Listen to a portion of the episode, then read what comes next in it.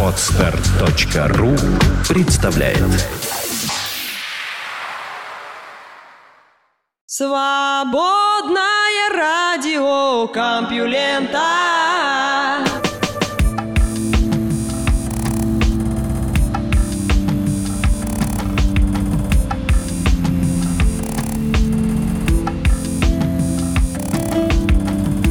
Здравствуйте, слушатели свободного радиокомпьюлента. Вы слышите выпуск «Ад на кухне». Меня зовут Лёша Халецкий, и в ближайшие несколько десятков минут я буду рассказывать вам новости. Наука и техника. У маленьких детей нашли способности к алгебре. Люди и животные обладают даром приблизительной количественной оценки, которую еще можно назвать чувством числа, позволяющим сравнить два количества, не прибегая к точным подсчетам. То есть, если мы посмотрим на две группы людей, то на глаз сможем сказать, какая из них больше, конечно, если они заметно различаются. Понятно, что эта способность может быть крайне полезной, поэтому она, как было сказано, есть и у животных, а у человека она проявляется уже в самом раннем детстве. Известно также, что дети с особенно развитым чувством числа потом лучше успевают в математике, а пика этот талант достигает 35 годам. Исследователи из университета Джонса Хопкинса выяснили, что приблизительная количественная оценка не просто так связана с последующими успехами в математике. Оказалось, что с помощью этой способности маленькие дети могут решать абстрактные алгебраические задачи. Эксперимент Мелиссы Кибе и Лизы Фейгенсон заключался в следующем. Ребенку показывали игрушечных персонажей – плюшевого тигра и крокодила, у каждого из которых был стаканчик с цветными пуговицами, монетками или чем-то столь же многочисленным и мелким. Точное количество этих предметов не было известно, и ребенок их своими глазами не видел. На столе же, где сидел тигр или крокодил со своим стаканчиком, располагалась несчитанная кучка таких же мелких предметов. Затем экспериментатор на глазах у ребенка сгребал кучку на столе под стаканчик, где уже находилось имущество убийство игрушечного тигра или крокодила.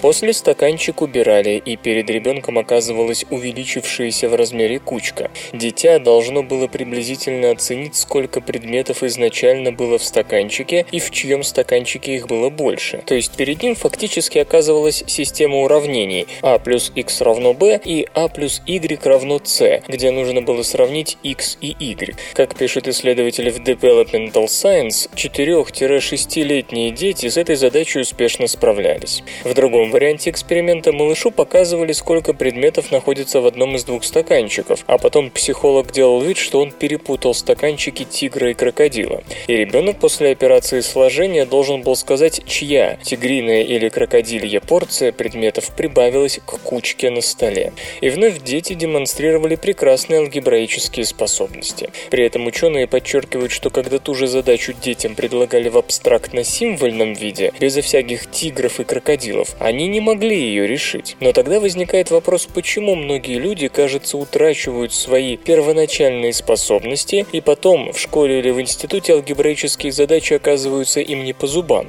Авторы работы объясняют это так. Алгебра, как мы ее знаем, предполагает заучивание абстрактных правил и оперирование абстрактными символами, и справиться с таким наплывом абстрактности не всякому под силу, ведь и сама операция по поиску x оказывается оказывается неопределенным действием, совершающимся без опоры на конкретные числовые значения. То есть, возможно, если как-то модифицировать обучение математике с учетом этих психологических результатов, у нас появится гораздо больше способных к математике детей, чем можно было бы предположить. Кроме того, исследователи отмечают еще один перекос в социокультурном аспекте математики, который связан с полом. В их опытах алгебраические способности одинаково успешно демонстрировали как мальчики, так и девочки. А ведь, как все все мы прекрасно знаем, в кавычках, конечно, математика это не женского ума дело. Да-да, несмотря на известные примеры исключения. И считается, что девочки в ней успевают гораздо хуже. Тут опять же очевидно нужны определенные педагогические усилия, чтобы этот социальный стереотип перестал действовать на психику учениц, и чтобы к девочкам вернулись их математические способности. Почему некоторым наплевать на музыку? Хотя музыка считается универсальным языком, не всем людям этот язык внятен. Некоторые музыку попросту не воспринимают, и связано это может быть с нарушением слуха, называемым амузией. При амузии страдает именно музыкальный слух. Человек не узнает известные произведения, не воспринимает сочетание звуков и так далее. Амузию можно сравнить с неузнаванием языка, когда человек, слышащий иностранную речь, не может выделить в ней ни слова. Однако это не единственная причина. Исследователи из Барселонского университета Испания нашли еще одну и назвали ее музыкальной ангидонией. Хосеп Марко Палларес и его коллеги попытались проверить, как разные люди воспринимают музыку и получают от нее удовольствие. Кому-то в музыкальном произведении нравится мелодия, кто-то ищет ритм, кто-то ценит формально-композиционные прелести, кто-то все вместе. Но так или иначе, наши впечатления от музыки во многом опираются на чувство удовольствия или неудовольствия. А это значит, что тут задействован комплекс мозговых нервных центров, называемых системой подкрепления и отвечающих за удовольствие, удовлетворение и тому подобное. И можно было бы предположить, что при некоторых формах музыкальной невосприимчивости проблемы будут как раз с системой подкрепления. Именно об этом ученые и подумали. Психологические признаки музыкальной ангидонии они выяснили с помощью психологического опросника. Некоторые люди, как оказалось, вполне могли получать удовольствие из самых разных источников, но только не от музыки. Однако здесь все еще можно было свалить на слуховую невосприимчивость, амузию. Тогда исследователи выбрали несколько добровольцев и объединили их в три группы. Первая получала от музыки большое удовольствие, вторая – среднее, третья музыку вовсе не воспринимала. Каждой группе предлагали два задания. Нужно было оценить собственное удовольствие от музыкального произведения и выполнить некий тест, где за скорость ответа давали денежное вознаграждение. Предполагалось, что оба задания действуют на систему подкрепления и стимулируют выброс нейромедиатора дофамина. Во время тестирования исследователи следили за частотой сердечного ритма и измеряли электропроводимость кожи испытуемых, которая меняется при выделении пота. По обоим показателям можно было сделать вывод об эмоциональном состоянии человека. Как пишут исследователи в журнале Current Biology, у людей из третьей группы, которые не получали удовольствия от музыки, система подкрепления работала в целом нормально, адекватно реагировала на денежное вознаграждение, но была абсолютно глуха к музыке. При этом с музыкальным восприятием у таких людей все было в норме. Если продолжить аналогию с иностранной речью, то в этом случае человек различает слова, но они не будут в нем никаких эмоций. Представьте, что фраза «я люблю тебя», произнесенная, например, на английском, вызвала бы у человека бурную эмоциональную реакцию, а произнесенная, скажем, на немецком, ничего, кроме равнодушия, при том, что смысл сообщения был бы вполне понятен. Вот то же самое и с музыкальной ангидонией. Эти данные заставляют иначе взглянуть на работу системы подкрепления, которая пользуется особой популярностью у психологов и нейробиологов. Получается, что она может действовать весьма выборочно, и что наши пристрастия могут зависеть от любови и нелюбови подкоркового центра удовольствия. Что же до того, почему некоторым людям не нравится музыка, то тут ответа пока нет. Ученым удалось понять механизм нелюбви, а вот с почему очевидные проблемы. Потому что, хотя, возможно, те, кому не нравится музыка, просто не нашли то музыкальное произведение, которое поразило бы их до глубины души. СРК. В этой аббревиатуре смысл жизни. Армии США нужны принципиально новые средства отслеживания химического оружия. История войн показывает, если завтра война, если завтра в поход, то, как обычно, никто не готов.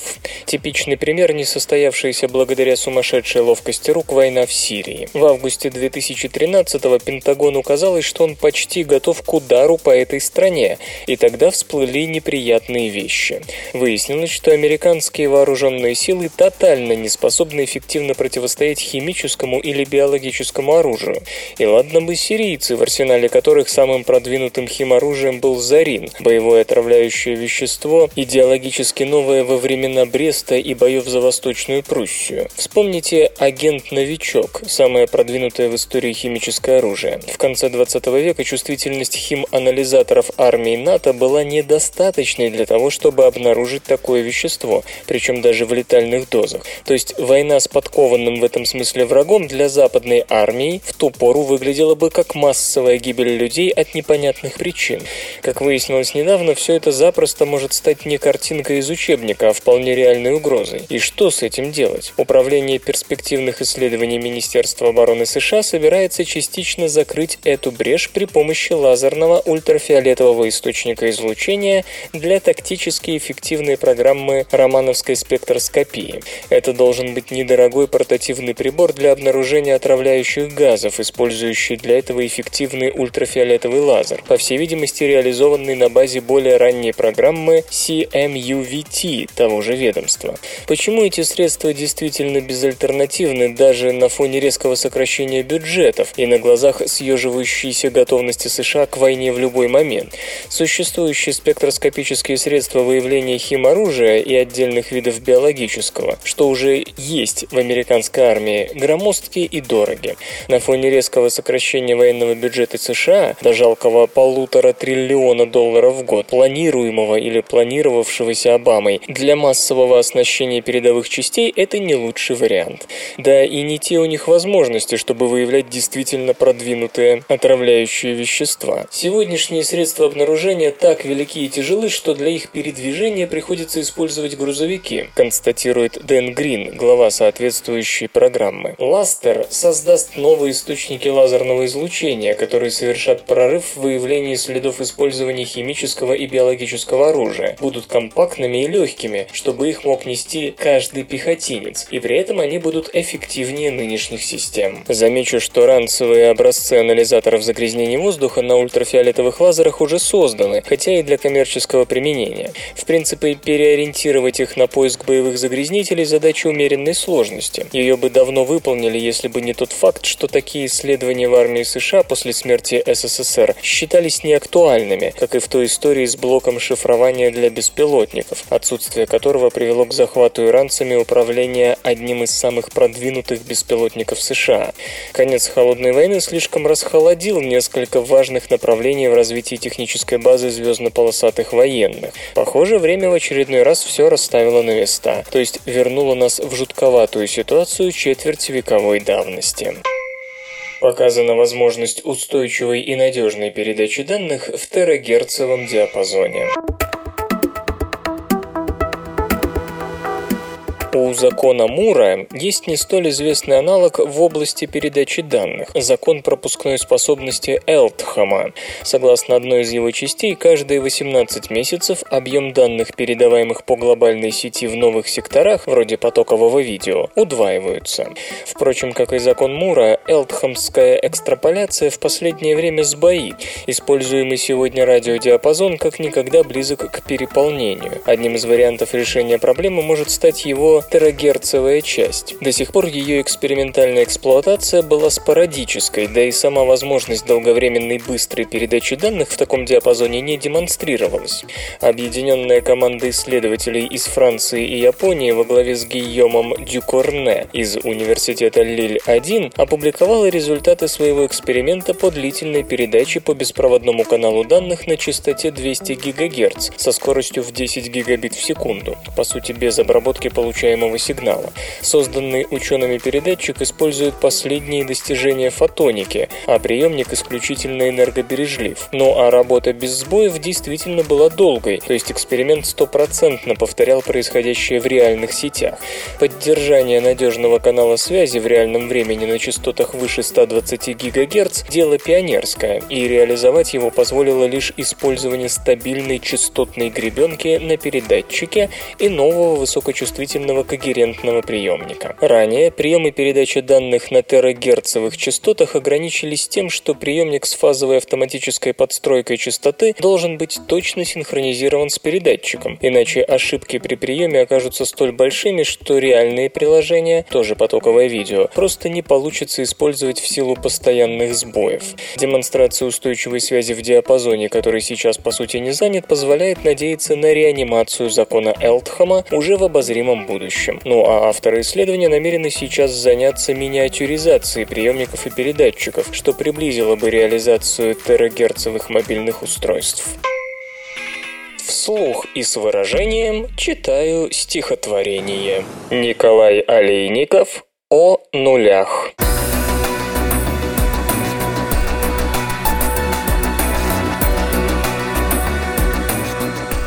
Приятен вид тетради клетчатой, в ней нуль могучий помещен, а рядом нолик искалеченный, стоит как маленький лимон. О, вы нули мои и нолики, я вас любил, я вас люблю. Скорей лечитесь, меланхолики, прикосновением к нулю.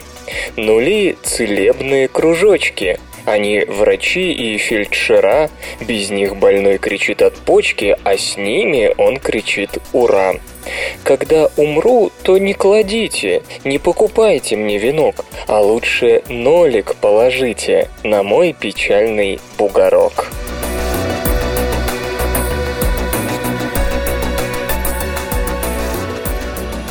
Наука и техника.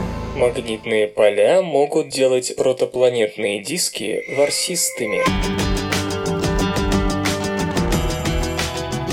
Примерно с 2006 года космический инфракрасный телескоп Спитцер, принадлежащий НАСА, стал замечать странное. Целый ряд звезд демонстрировал избыточный поток инфракрасного излучения, не соответствующий расчетам. Это пробовали объяснить так. Когда вокруг звезды есть протопланетный диск, видимая часть ее света нагревает его, а он уже отдает энергию в виде инфракрасного излучения. Однако даже при учете протопланетных дисков явно наблюдалось влияние еще каких-то неясных источников инфракрасного свечения. Причем в нескольких случаях оказалось, что эти источники расположены над и под плоскостью протопланетных дисков, то есть там, где вообще ничего не должно быть. Согласно новой гипотезе Нила Тернера и его коллег по лаборатории реактивного движения НАСА, разгадкой могут стать результаты проведенного ими моделирования таких протопланетных дисков. Идея проста. По сути, такой диск является чем-то вроде огромного продолжения атмосферы звезды. В нем тоже наблюдается наблюдаются некоторые оптические эффекты, включая изменение видимого цвета светила, довольно высокая температура и прочее.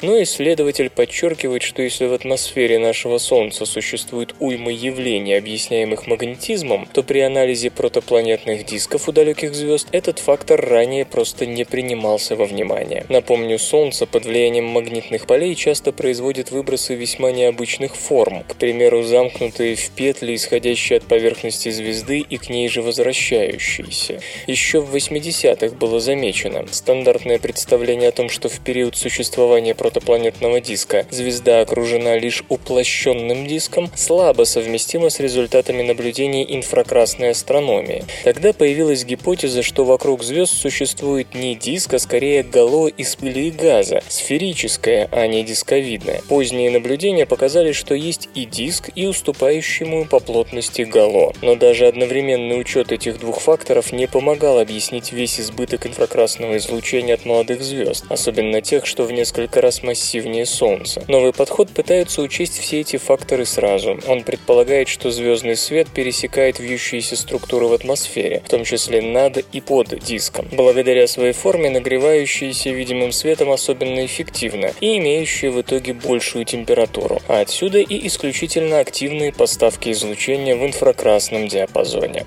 Такая ворсистая структура газа и пыли вокруг звезд массивнее Солнца может быть легко объяснена, если вспомнить, что именно у них магнитное поле должно быть особенно впечатляющим. Материал, перехватывающий звездный свет, висит вокруг звезды не в форме сферического гало, не в форме традиционно представляемого протопланетного диска, а в форме дисковидной в целом атмосферы, на которую влияют магнитные поля. Такие атмосферы, управляемые магнитными полями, должны образовываться тогда, когда диск начинает перенос газа вовнутрь, с его аккрецией на поверхность растущей звезды. Астрономы и его коллеги хотят посвятить ближайшие годы проверке гипотезы наблюдениями, комбинируя данные наземных приборов и космического инфракрасного телескопа Джеймс Уэбб, который будет запущен в 2018 -м.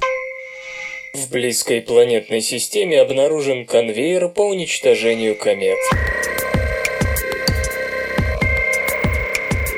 Бета-живописца, молодая звезда, которая от Солнечной системы отделяет 63 световых года, известна как обладательница одной планеты, эдакого супер-Юпитера, едва ли не в десяток масс тяжелее нашего соседа, да еще и по удаленности от светила, напоминающего гигантские планеты. От беты-живописца B до самой беты-живописца миллиард двести миллионов километров, что в нашей системе соответствовало бы дистанции между Юпитером и Сатурном. Однако, кроме планеты, в системе есть облом обломочный диск, плотность которого довольно высока и косвенно указывает на недавно завершившиеся или еще идущие процессы планетообразования. Группа астрономов во главе с Биллом Дентом из Европейской Южной обсерватории, используя радиотелескоп Альма, обнаружила в этом диске очень необычную черту – компактное облачко угарного газа. Необычная она потому, что поблизости от яркой, на порядок ярче Солнца звезды спектрального класса А, такое облачко по расчетам должно полностью разрушиться за 100 лет, ибо его молекулы просто разорвет ультрафиолетом светило. Учитывая, что системе 20 миллионов лет, совершенно очевидно, что это либо последствия однократной коллизии, либо образование постоянно подпитываемой какими-то регулярными событиями. Но что может порождать этот угарный газ? Самым крупным источником такого рода в южной планетной системе должны быть столкновения между льдистыми телами, теми же кометами, и более крупными, вплоть до планеты Земалей. Однако наблюдения выявили такое количество газа, которое трудно совместить с кометным сценарием. Получается, что в системе бета-живописца одна большая комета должна разрушаться из-за столкновений каждые 5 минут, причем как минимум сотни тысяч лет подряд. Это означает, что плотность комет там невообразимо высока. Но даже при очень большой плотности для провоцирования этой перманентной кометной войны необходим некий дополнительный фактор. Дело в том, что облако находится в довольно необычном месте, в 13 миллиардах миллиардах километров от своей звезды, что втрое дальше, чем от Нептуна до Солнца. Чтобы здесь шли столь интенсивные столкновения, необходимо влияние близкой планеты. Астрономы говорят всего о двух вероятных сценариях таких событий. Либо большая планета массой Сатурн притягивает к этому району кометные облака, устраивая в своих окрестностях конвейер по уничтожению комет, либо мы видим результат не длительного процесса, а однократного столкновения пары протопланет из льдистых планет Земалей по размеру соответствующих Марсу. Какая бы из этих гипотез ни была верна, ученые получили очень существенные надежды на обнаружение у беты-живописца еще одной планеты, а то и нескольких.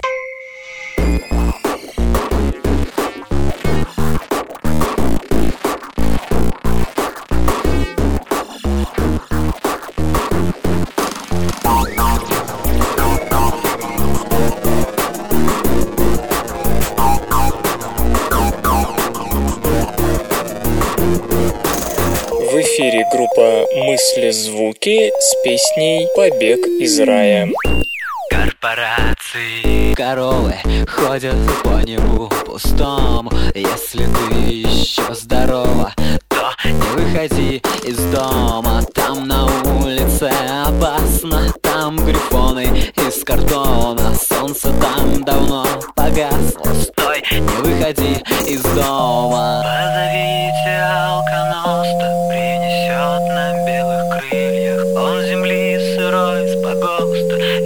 священный дым катила Пригласите Далай-ламу Пусть меня он ныне знает. Я сумею, я упрямый Совершить побег из рая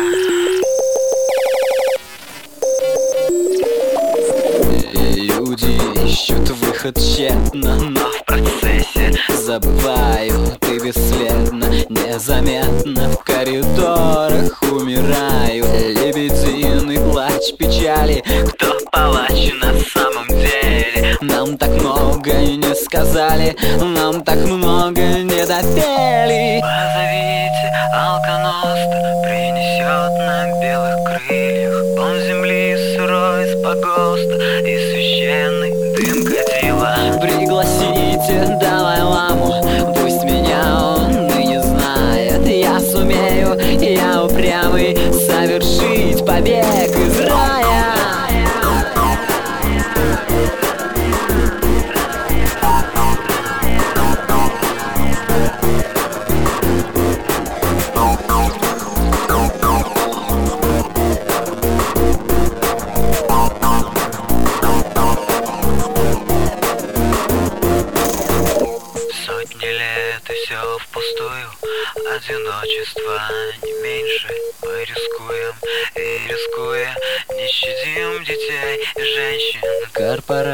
И коровы лижут языками пламя. Мы теперь во власти слова. Кто не с нами, Тот не с нами. Позовите алконоста Принесет на белых крыльях. Он земли сырой с погоста И священный дым кадила. Пригласите Далай-ламу Пусть меня он и не знает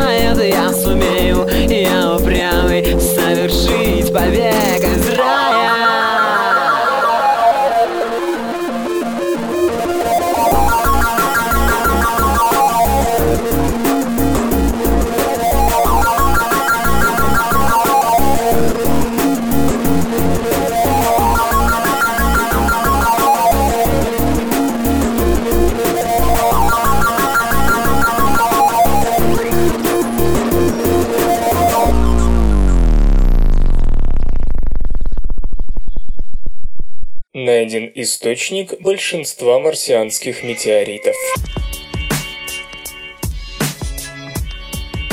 Три четверти метеоритов марсианского происхождения состоят из пород, которые на Марсе надо искать, словно диаген человека. И даже днем с огнем найти их на четвертой планете очень трудно, хотя особенности изотопного состава газовых включений в тамошней атмосфере из-за малой гравитации легкие изотопы многих газов представлены очень слабо, недвусмысленно указывают на марсианские корни таких камней. Кроме того, они много моложе известных частей марсианской поверхности, а ведь та куда меньше земной. Где на ней то самое место, что сплошь покрыто молодыми, нетипичными для Марса породами? В литературе эту проблему так и называют парадоксом возраста шерготитов. Попытки реализовать датировку кристаллизации этих пород, разумеется, предпринимались, но решительных успехов не имели. Однако ситуация, кажется, потихонечку меняется. Ученые во главе со Стефаной Вернер, планетологом из университета Осло, проанализировали возраст кратера Махаве, что находится в области Земли земля Ксанфа, чуть к северу от марсианского экватора.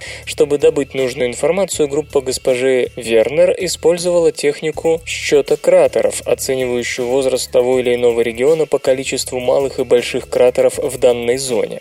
Однако все попытки датировать таким методом Махаве имели довольно странный результат. Получалось, что кратеру 5 миллионов лет или даже меньше. Учитывая, что это очень большое образование диаметром 55 километров, статистически это полная неожиданность, и тем не менее все проверки выдавали именно эту цифру. Одновременное исследование состава пород в районе Мохаве, которое велось с привлечением данных Mars Reconnaissance Orbiter и Mars Express, показало, что в этом месте поверхность планеты максимально близка к составу шарготитов, метеоритов, составляющих примерно три четверти всех известных марсианских тел на Земле. Это все хорошо, скажете вы, но ведь дату кристаллизации шарготитов все определяют в 150-600 миллионов лет, в то время как возраст пород кратера Мохаве, откуда 5 миллионов лет назад титанический астероид выбросил эти самые шарготиты, много больше, около 4 миллиардов 300 миллионов лет. Как это объяснить? Стефани Вернер и компания полагают, что возраст кристаллизации был оценен неточно, потому что некая цепь событий, сопровождающаяся частичным плавлением шарготитов, сбросила дату формирования кристаллической структуры этих камней. Трудно сказать, что стало тому причиной. Тектоническая активность, вулканические извержения или просто сильный удар крупного небесного тела, расплавивший район кратера. Но такое событие может изменить кристаллизацию настолько, что датировать по ней породу попросту нельзя, полагают авторы работы. СРК не делает новости, оно их сообщает. ЛСД спасает от предсмертной депрессии. Неизлечимое заболевание рано или поздно ставит человека перед фактом скорой и неизбежной и, возможно, довольно мучительной смерти. И это большая психологическая проблема, если только это невыразительное словосочетание подходит к такой ситуации. Вопрос предсмертной депрессии надо как-то решать, и над ним обычно бьются психологи и психотерапевты, пытающиеся примирить с неизбежным больных, к примеру, с последней стадией рака.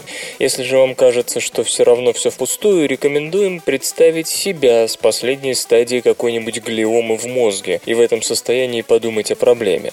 Понятно, что одними лишь психологическими средствами тут не обойтись. Нужны какие-то медикаменты, которые усиливали бы эффект психотерапии. Часто в качестве таких средств рекомендуют психоактивные наркотические препараты. Однако использование таких веществ не всегда обосновано экспериментальными научными работами. Если взять, к примеру, ЛСД, то только сейчас у ученых дошли руки до того, чтобы проверить антидепрессантные свойства препарата. До этого на протяжении 40 лет психотерапевтические свойства кислоты в научное поле не попадали. Исследователи все больше разбирались с тем, вредит ли она здоровью. Последний раз ЛСД испытывали в связи с депрессией от неизлечимых болезней аж в 1960 году, а в 1966 в США средства объявили вне закона. В нынешнем исследовании Рудольфа Бреннайзена из Бернского университета и его коллег из Швейцарии и США участвовали 12 тяжело больных людей, для которых перспектива скорой смерти была более чем реальной. Никто из них в течение жизни ни разу не пробовал ЛСД. Восьми больным дали дозу психоактивного средства. Остальные четверо получили так называемое активное плацебо, сильно уменьшенную порцию ЛСД. Принимали наркотик, естественно, под наблюдением врачей, в спокойной и приятной обстановке. И таких сеансов было всего два. Как пишут исследователи в Journal of Nervous and Medical Disease, уменьшенная доза ЛСД, которая не должна была вызвать психоактивного эффекта, только усиливала депрессию и тревогу больных. А вот обычная порция ЛСД, вызывавшая характерные переживания, заодно помогала справиться со страхом.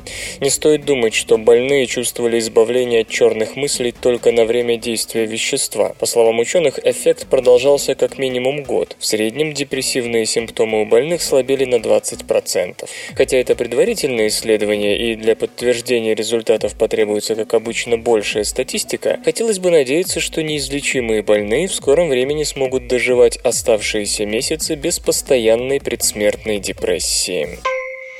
Исторический анекдот. Королева Англии Генриетта очень любила портрет Кальвина кисти Ван Дейка. И это при том, что самого религиозного реформатора она ненавидела. «Гляжу на портрет», — говорила она, — «и сразу понимаю, как удалось этому Кальвину совершить столько гнусных дел по всей Европе. Он же просто не видел, что творится вокруг. Посмотрите, здесь ясно видно. У него был дефект зрения. Он мог смотреть смотреть только в небо. И игры. Мишель Ансель о прошлом, настоящем и будущем игровой разработки. Мишель Ансель – аномалия в системе Ubisoft. Одинокий творец, работающий с крошечной командой Ubisoft Монпелье, вдали от глаз парижских боссов. Начиная свой 25-й год в Ubisoft и возвращаясь к разработке 3D-игр-блокбастеров, господин Ансель рассказывает журналу Age о прошлом, настоящем и будущем маленьких девелоперских коллективов. Вопрос. В 1999 году вы заявили, что хотели бы быть автором таких вещей, которые останутся останутся с людьми навсегда. Что-нибудь вроде монолога Роя Батти в конце Блейд Раннера. Прошло 15 лет. У вас получилось? Ответ. Нет, еще нет. Я хотел бы поработать над проектом, обладающим такой мощной эмоциональной идеей, которую люди никогда не забыли бы. Впрочем, в играх уже есть такие памятные моменты, и над одной такой вещью я как раз сейчас работаю. Мы действительно хотим, чтобы вы что-то запомнили, но речь не о единичном моменте. Игрок все время должен испытывать испытывать целую гамму эмоций. В Beyond Good and Evil мы старались, чтобы путешествовали вы и открывали для себя новые вещи. Это как в хорошей истории, или хорошей книге, или хорошем фильме. Эти произведения выстраиваются так, чтобы подвести вас к специальному моменту, подвести к эмоциональному и сюжетному апогею. Увы, в игровой индустрии этого пока нет. У меня есть некоторые идеи, но тут еще столько работы. Вопрос. Beyond Good and Evil помнят до сих пор, то есть вы по-настоящему почему преуспели. Ответ. Мне очень нравятся шутеры, экшены, платформеры, игры, в которых у вас есть набор очков, и каждая миссия или локация появляются и влияют на математику, логику, точность. Такие игры сродни соревнованию, а не получению впечатлений. А когда мы работали над Beyond Good and Evil, то действительно хотели сделать что-то иное, даже если оберткой будет классическое экшен-приключение.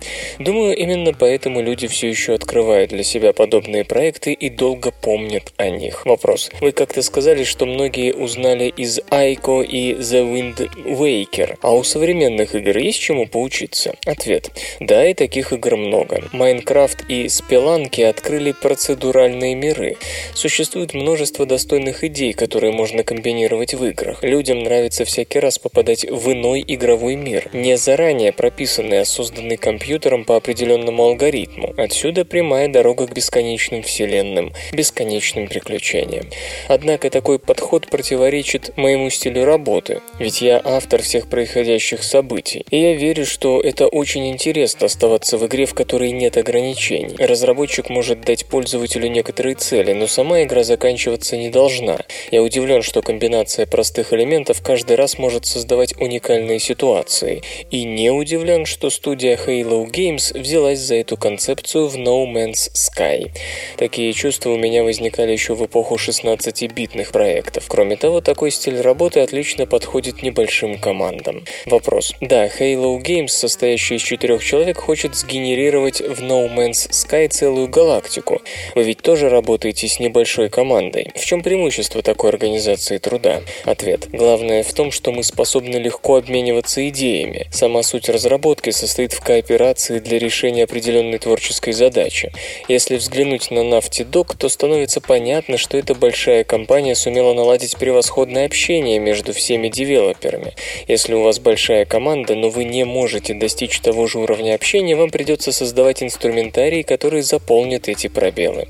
К примеру, я программист и не понимаю всей сути игры, значит я займусь, так сказать, общими функциями движка. Но если вы не торопитесь и можете детально обсудить весь проект, то сможете прекрасно оптимизировать работу, реализовать нужные вам функции и создать что-то уникальное.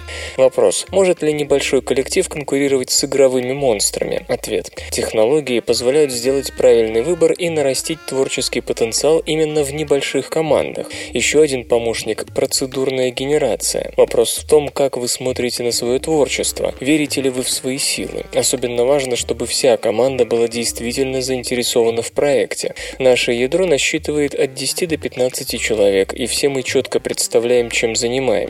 Кроме того, есть группа специалистов, присоединяющихся к нам для выполнения определенных задач, как в кино. Вопрос. Вы обращались за помощью к другим студиям Ubisoft? Ответ. В прошлом нам немного помогали, но над новым проектом мы работаем самостоятельно. С другой стороны, мы делимся с другими студиями своими находками и идеями. Более того, закончив проект, мы вольны отправить весь контент другим командам. Не нужно сваливать на кого бы то ни было свои проблемы, но делиться опытом, обмениваться технологиями всегда полезно. Вопрос. Управляя мини-коллективом, вы тратите гораздо меньше денег, чем другие Ubisoft студии. Означает ли это, что у вас больше творческой свободы? Ответ и да, и нет. Конечно, экономия дает вам дополнительную свободу, но вопрос чаще упирается не в деньги, а в свободное время. Нам нужно время, чтобы люди узнали и поняли вещи, над которыми мы работаем. Порой это очень долго вводить кого-то в курс дела, а потом проверять, что этот кто-то движется в том же направлении, что и вся команда. Словом, если у вас нет времени на то, чтобы все обмозговать, вы будете попадать в сложные ситуации. Вопрос, а что для вас сложная ситуация? Ответ. К примеру, игра Питер Джексон's King Kong. Она мыслилась как шутер от третьего лица, но в конечном итоге анимация оказалась очень сложным делом. Мы потратили на них бездну времени, но нужного эффекта так и не добились. В результате решили делать шутер от первого лица, выбросив анимации главного героя. Это высвободило много времени и позволило приблизить игру к фильму. Пожалуй, это было самое важное решение, которое я принимал, работая над играми. Было сложно. Это был первый проект, в котором я не ставил команду в трудное положение, а просто нашел простой выход и сэкономил время. Вопрос. В своем самом первом интервью нашему журналу вы говорили, что японские девелоперы очень хороши в создании эмоциональных игр. Что-нибудь с тех пор изменилось? Ответ. Не уверен, что у меня достаточно знания современной ситуации, чтобы правильно ответить. Я бы сказал так, японские разработчики очень хороши в разработке правдоподобных миров, открыты для новаторского содержания и визуальных решений, даже если имеют дело с фантастическими сеттингами. Вполне возможно, что западным разработчикам все еще есть чему у них поучиться. С другой стороны, мы прошли большой путь. Сейчас игры много лучше того, что были 20 лет назад. Мы познали многие тонкости дизайна, поняли, чего хотят миллионы игроков. Но пора подумать и о том, что графика не единственная вещь в играх. Вопрос. Работая над Rayman 2, вы критиковали одержимость отрасли визуальными эффектами. Новое поколение консолей, кажется, воскресило эту проблему. Ответ. Сложно сказать. Можно создавать эмоции с помощью игровой механики, самого процесса прохождения, и это не всегда связано с качеством графики. Вы способны на потрясающие вещи, располагая последним поколением графических технологий, и все-таки порой лучше сознательно идти на упрощение. Поэтому-то игры вроде Ico и работают так хорошо. Мир вокруг вас размыт, вы хорошо видите только то, что близко к вам. Девелоперы прекрасно скрывают от вас все, что вам не нужно видеть, и это оставляет огромный простор для воображения. Вопрос. Упрощает ли новое поколение аппаратных средств воплощение вашего видения, или ваша работа усложнилась? Все становится только лучше. Мы видим, как Nintendo, Microsoft и Sony работают над своими консолями, и с результатами их трудов легко и приятно иметь дело. В этом смысле PlayStation 2 и PlayStation 3 были очень сложными приставками. Конечно, упорный труд никто не отменял, но теперь стало проще, а раньше разработка для консолей была прерогативой избранных. Вопрос. 15 лет вышли к тому, чтобы сделать что-то столь же запоминающееся, как Blade Runner. Новая игра не подведет наши ожидания? Ответ. Надеюсь на это. Мне бы очень этого хотелось. Новый проект нацелен именно на это. То есть, да, определенно не подведет. Железо и гаджеты. Куант и спорт-лимузин. Революционный электромобиль. Компания Nano Flow Cell представила на Женевском автосалоне инновационный электромобиль Quant и Sport Limousine, приводящийся в движение соленой водой.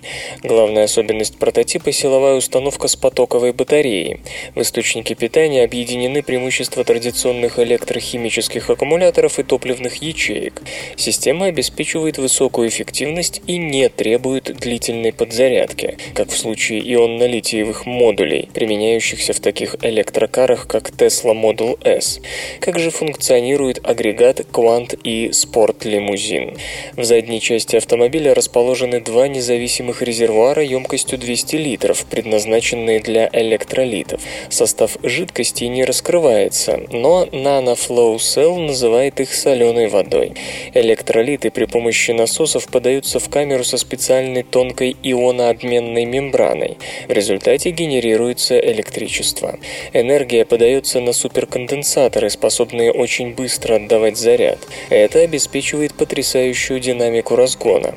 Отработанный электролит может быть слит и заменен новым. Процесс аналогичен заправке топливом автомобиля с бензиновым или дизельным двигателем. Более того, электролит после перезарядки может быть использован повторно. В Quant и Sport Limousine используются четыре трехфазных электродвигателя, по одному на каждое колесо. Пиковая мощность достигает 912 лошадиных сил, а постоянная мощность равна примерно 640 лошадиным силам. Разгон с нуля до 100 км в час занимает 2,8 секунды. Максимальная скорость 380 км в час. Разработчик утверждает, что силовая установка функционирует с внутренней эффективностью в 80%. Благодаря этому обеспечивается внушительный запас хода от 400 до 600 км в зависимости от стиля езды и дорожных условий. Электромобиль имеет внушительные размеры. Длина составляет около 5,3 метров, ширина 2,2 метра, высота 1,35 сантиметров. Весит машина 2300 килограммов. Куант и спорт-лимузин оснащен дверями в стиле крыло чайки. Внутри есть место для водителя и трех пассажиров. Футуристичный салон изобилует дисплеями и оригинальными органами управления. Длина боковых боковых окон равна метру 70 сантиметрам. Утверждается, что квант и спортлимузин соответствуют европейским требованиям, а вот потоковая батарея нуждается в одобрении для использования на дорогах общего назначения. Процедура стандартизации должна быть завершена в 2015-2016 годах, так что к концу десятилетия инновационные электромобили могут поступить на рынок. Вы слышите голос Валеры Халецкого. Лёши. Лёши Халецкого. В эфире радио «Маяк». Свободное радио Компьюлента. Ну, как-то так. Аурора или как управлять сновидениями. Kickstarter с успехом профинансирован проект «Аурора» по выпуску электронной повязки для осознанных сновидений. Разработчикам устройства фирме iWinks удалось собрать почти 240 тысяч долларов, хотя начальной целью компании было 90 тысяч. Осознанные сновидения – измененное состояние сознания, при котором человек понимает, что видит сон и может в той или иной мере управлять его содержанием. При этом можно переживать ситуации попросту невероятно вероятные в реальной жизни. Считается, что осознанные сновидения помогают при самоанализе и самопознании, а также позволяют перенести определенный полученный во сне опыт в реальную жизнь, скажем, избавиться от страхов и фобий. Аурора представляет собой оголовье, оснащенное электродами для снятия электроэнцефалограммы, акселерометром, датчиком частоты сердечных сокращений, светодиодами, адаптером беспроводной связи Bluetooth LE и аккумуляторной батареей. Устройство функционирует в паре со специальным мобильным приложением для Android или iOS.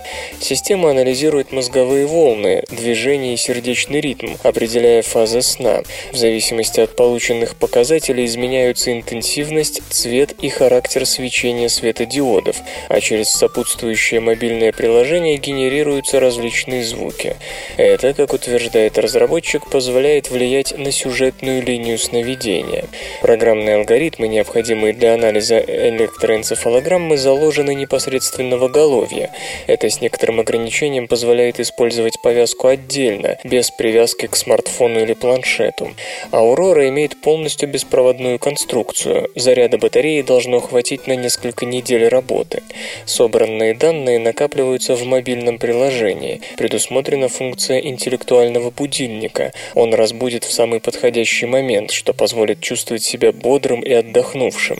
Немаловажной является социальная составляющая. Благодаря открытым API сторонние разработчики смогут создавать для платформы Aurora различные программы, к примеру, для многопользовательских осознанных сновидений или погружения в определенную обстановку. Компания iWinks принимает предварительные заказы на умную повязку. Стоит продукт около 200 долларов. Поставки должны начаться в июне. Компьютер. Лента. Подкаст.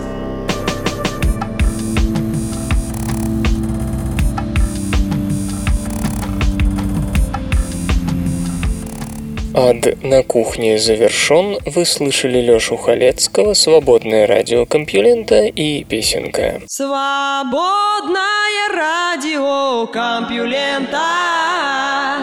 Скачать другие выпуски подкаста вы можете на podster.ru